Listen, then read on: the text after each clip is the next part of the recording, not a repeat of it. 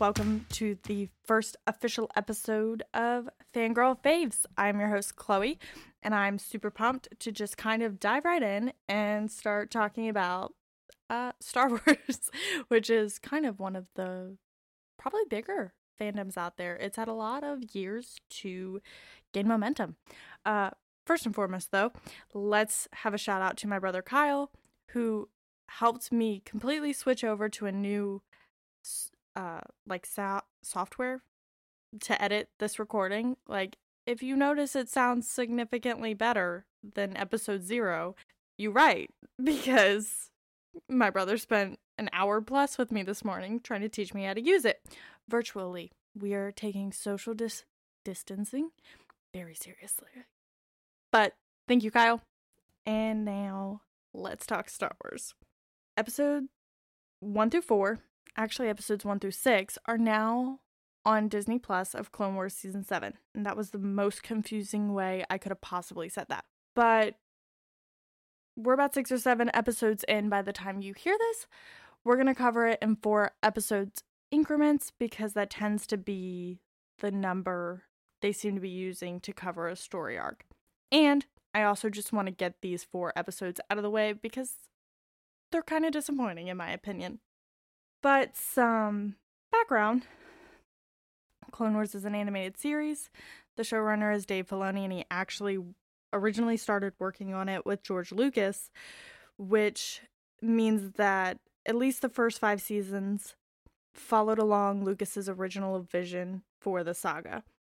After Disney picked it up, it was canceled after five seasons, and there's a whole season six on Netflix. They are the Lost Missions if you haven't watched any of the show yet, you could technically skip these. However, it does kind of answer the question that has always bothered me as um how has not a single person put two and two together that Dooku is Lord Tyrannus and he kind of was behind the creation of the clone army granted under like Palpatine's orders But as soon as they knew that Jango Fett was hired by him, why did no one ask any questions? So it, it touches on that. If you're interested, there's a couple. There's a weird Jar Jar Binks storyline. Uh, it's out there, but none nothing that happens in season six is really important to season seven. So the series as many of you know, follows Anakin Skywalker, his Padawan Ahsoka Tano, and Obi Wan Kenobi. We see lots of side characters like Rex that we've been introduced to, and then we also see some that we've seen in the movies, like different Jedi, like Kit Fisto and Plo Koon, and then villains you get a lot more get a lot more fleshed out, like Grievous and Asajj Ventress. These side characters kind of upstaged the show in a good way. Um, like Ahsoka Tano, I think is one of the coolest characters ever, and I love her. One fun fact about the series as a whole before we do a summary of episodes 1 through 4, the initial idea for the entire ser- entire series, oh my gosh, um was centered around a crew that traveled around a ship really similar to the Millennium Falcon. There was a smuggler, his girlfriend, a Jedi Padawan named Ashla, and then her master. And they were kind of a ragtag group that tried to do good, which, if you've watched Star Wars Rebels, that might sound super familiar. Um, so Ashla is Ahsoka. Ahsoka was always going to be a character. She just wasn't going to be Anakin's Padawan in this original version. Anakin Obi Wan Obi Wan were only going to make like cameos, which is super hard to imagine given all of the backstory and like progression to the dark side we get with Anakin, and then just the whole deepening of Obi-Wan's character, like what he was like before Anakin, when it was uh, not just him, but when he was a Padawan and just all the things that kind of factor into who he is as a character too.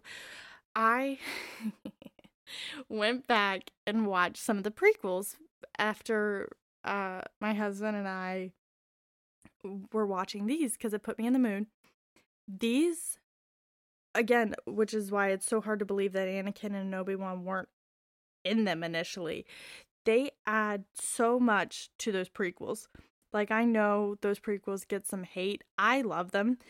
But uh, Anakin, first of all, the way he is in Clone Wars, I find this really in- interesting. It's how a lot of people remember him and think of him from when they watched them when they were younger. But if you watch the Clone Wars and then go back and watch the prequel movies, you're kind of like, wow, he's really a creep. like, what is Padme thinking? And I have nothing against Hayden Christensen playing him. I think he does it fine. I just find it really funny that he's a lot moodier in the movies than he is in the show, but the show is how I remember him being. So I just I just find that really interesting how they pulled those characteristics people kind of latched onto that you didn't see a lot of in the movies and they really fleshed them out in the TV series. Okay. Now that I went off on that fun little tangent, a quick synopsis synopsis of these first four episodes. The arc is very much a clone central arc. Obi-Wan, Anakin, and Mace Windu, at least, the three of them all have their troops um, battling over these outer rim sieges, specifically this planet Anaxes, where the separatists are thwarting all of their attacks because somehow they're guessing and know all their strategies. This leads Captain Rex to believe and to disclose to Commander Cody that he thinks that Echo, who died several seasons ago in the Citadel episode. He believes that Echo is alive because these are strategies they came up with together. So, the solution to this problem is to call in the special forces of clone called Clone Force 99 or the Bad Batch because they are a group of clones with how do they put it uh, desirable mutations. They have a 100% success rate and they're super unpredictable. So, that's the solution to figure out how the separatists are thwarting their every move. The rest of the episodes sent basically is a combination of rescuing Echo, getting Echo out of there, trying to save these people who live on the planet, who had nothing to do with the war, but now they're involved. And we get some good moments. We get some really good hero moments with Anakin.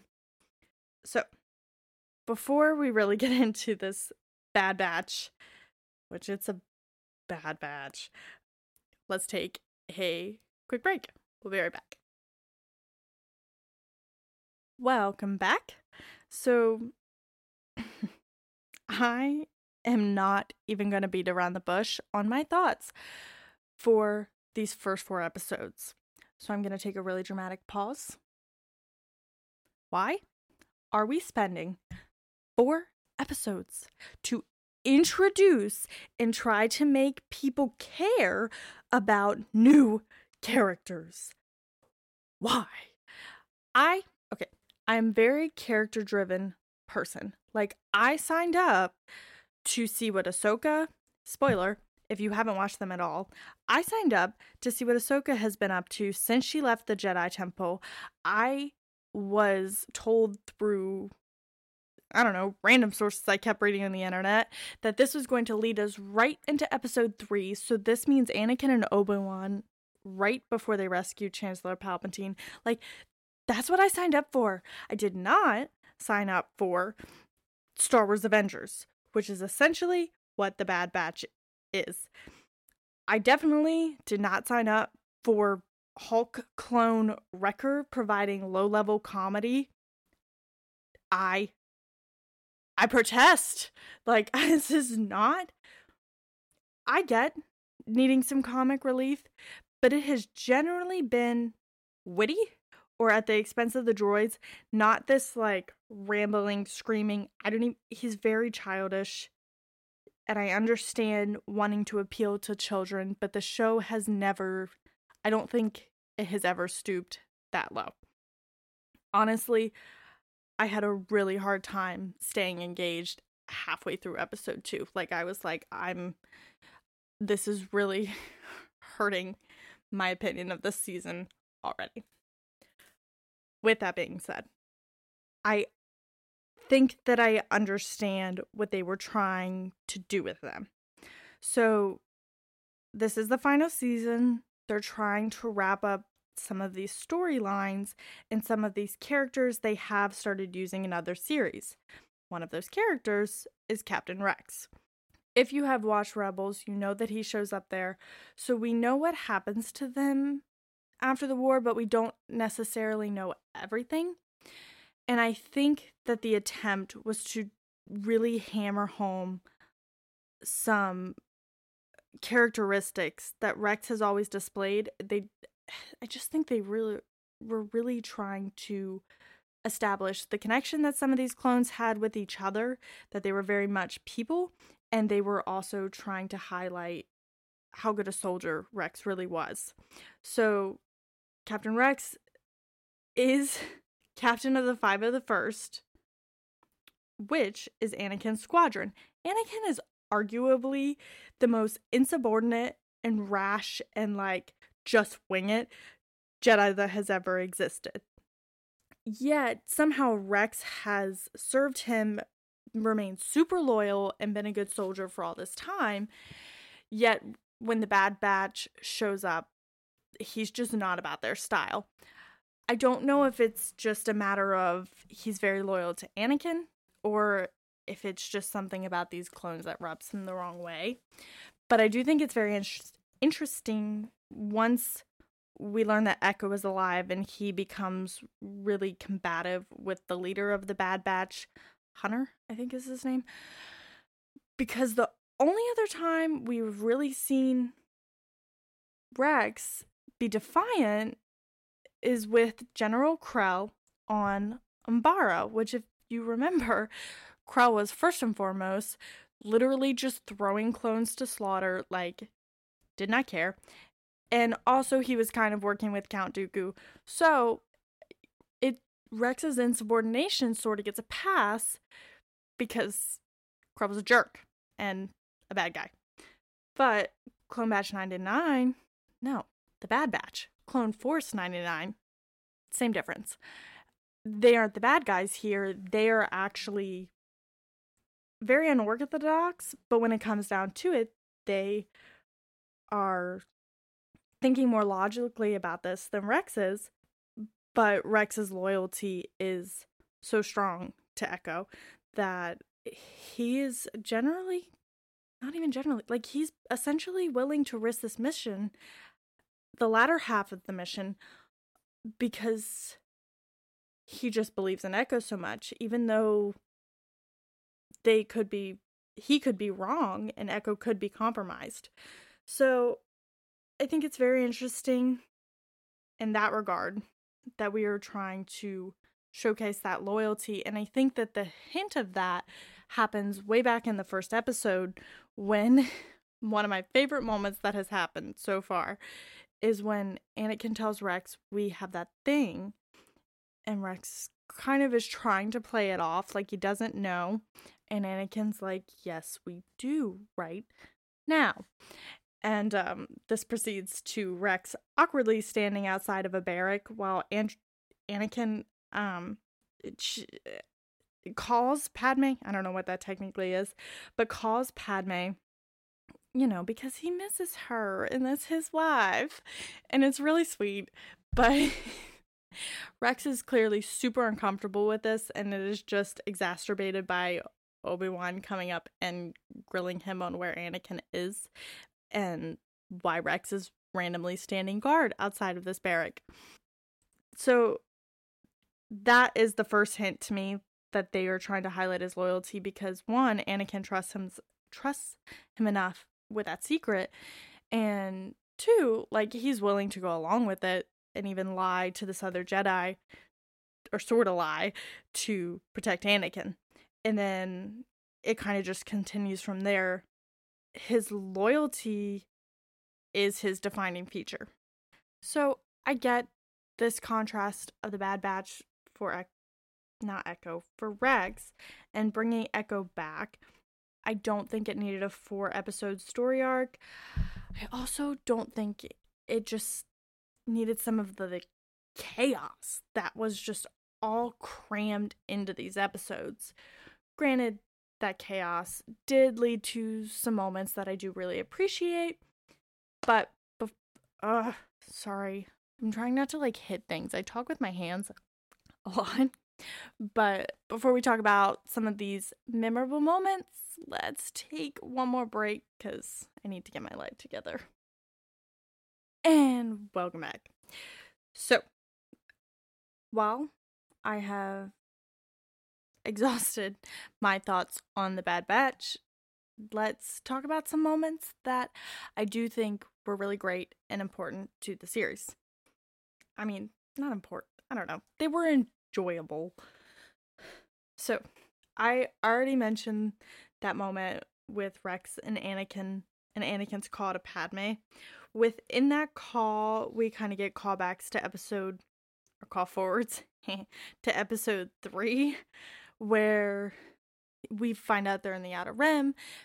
Padme is wearing what she wore on Mustafar. I peep a little baby bump. So we, if we didn't already know, just by reading everything else within the show, you know that we are very, very close to episode three.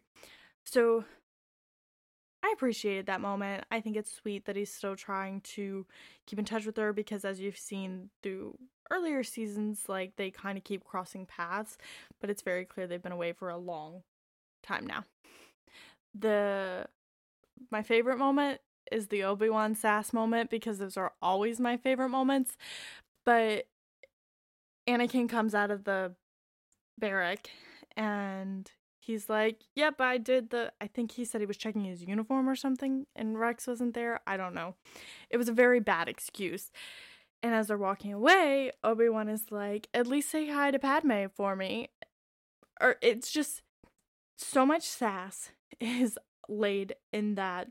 And it leads to a great Obi Wan moment that was a lot of a tongue twister. Obi Wan moment where first he's kind of making Rex uncomfortable, and you know he knows full well what he's doing. But then Anakin comes out and continues on with their little lie, and Obi Wan just goes, At least say hi to Padme for me. The sass. I aspire to have Clone Wars Obi Wan Kenobi sass. It's just so underhanded and weirdly polite at the same time. I just think it's my favorite. And then Mace Windu has a good moment too. He's not my favorite character necessarily, but I appreciate he has some cool moments. He sends the clones away, sends Obi-Wan and tries to get everyone off the planet in the attempts he can't disarm this bomb. So it's a very good selfless moment that even though he's kind of he's not an antagonist to Anakin in the movies, but he's definitely not all for him, but you do see at his core he is a good he's trying to do his best and a good Jedi. And then kind of the last thing shows up in multiple episodes throughout the series. And the best way I've seen it put is in an article that says, Anakin, your Vader is showing. And there's really no better way to put that the whole scene with Anakin and Trench when he is trying to get the code to disarm the bomb into words. Like, that is what it is. We have seen Anakin threaten people before, we have seen him kill actual people before, but there's a lot more anger in this moment, and he's almost offended. So, Trench tells him after Anakin gets rid of the droids, he tells him, I'm not going to tell you you're a Jedi. I know you won't kill me. And first to prove a point, Anakin cuts off all of his Cybertronic arms, which, nah, okay, like we've severed arm before. That's not that big of a deal, but then he says, I have no such weakness. And it's with such anger that it's very clear that he's getting really fed up with people thinking that he doesn't, he's not willing to not go the extra mile, but really take the risk or bend the rules to win this war. And it's just a good moment. It's not a good moment, but I also always love that they kind of play the Vader theme in the background. For those of you who aren't really paying attention, like the Vader theme is at least to signal you to this is not a good thing he's doing. Um, because some could argue he's a war general, like on the opposing side, yes, but Anakin didn't have to kill him, which he does. He could have at least kept his clans clean and left him on the ship to blow up, or could have arrested him. Didn't have to kill him. But he did because he's really, really close to kind of completing that transition. Not kind of, he is close to completing that transition to the dark side. So, my overall feelings, given all of those points, the attempt to highlight Rex's character, those few moments, I don't hate these episodes. I am a little disappointed that this is how we started off this season, that I know a lot of people have waited a lot longer than even I have. So I have hope that we're going to finish strong but we shall see. I started watching essentially the Ahsoka arc, what she's been up to after leaving the temple. The pacing is the pacing is consistent with how the pacing of the prequel movies went, which is either we get nonstop action or it's a lot of talking. And it's always been a Star Wars flaw, but so I'm not mad about it, but I'm really hoping that all of those fun things in the trailer that we saw, like the Siege of Mandalore, Ahsoka facing off with Maul, I just hope we get to them sooner than like the last two episodes. So, what did you think about these first four episodes if you're watching them? Do you like the clones? Do you prefer the clones? What do you think? Where do you think this season is going? I would love to hear from you, so drop me an email. And until next time, guys.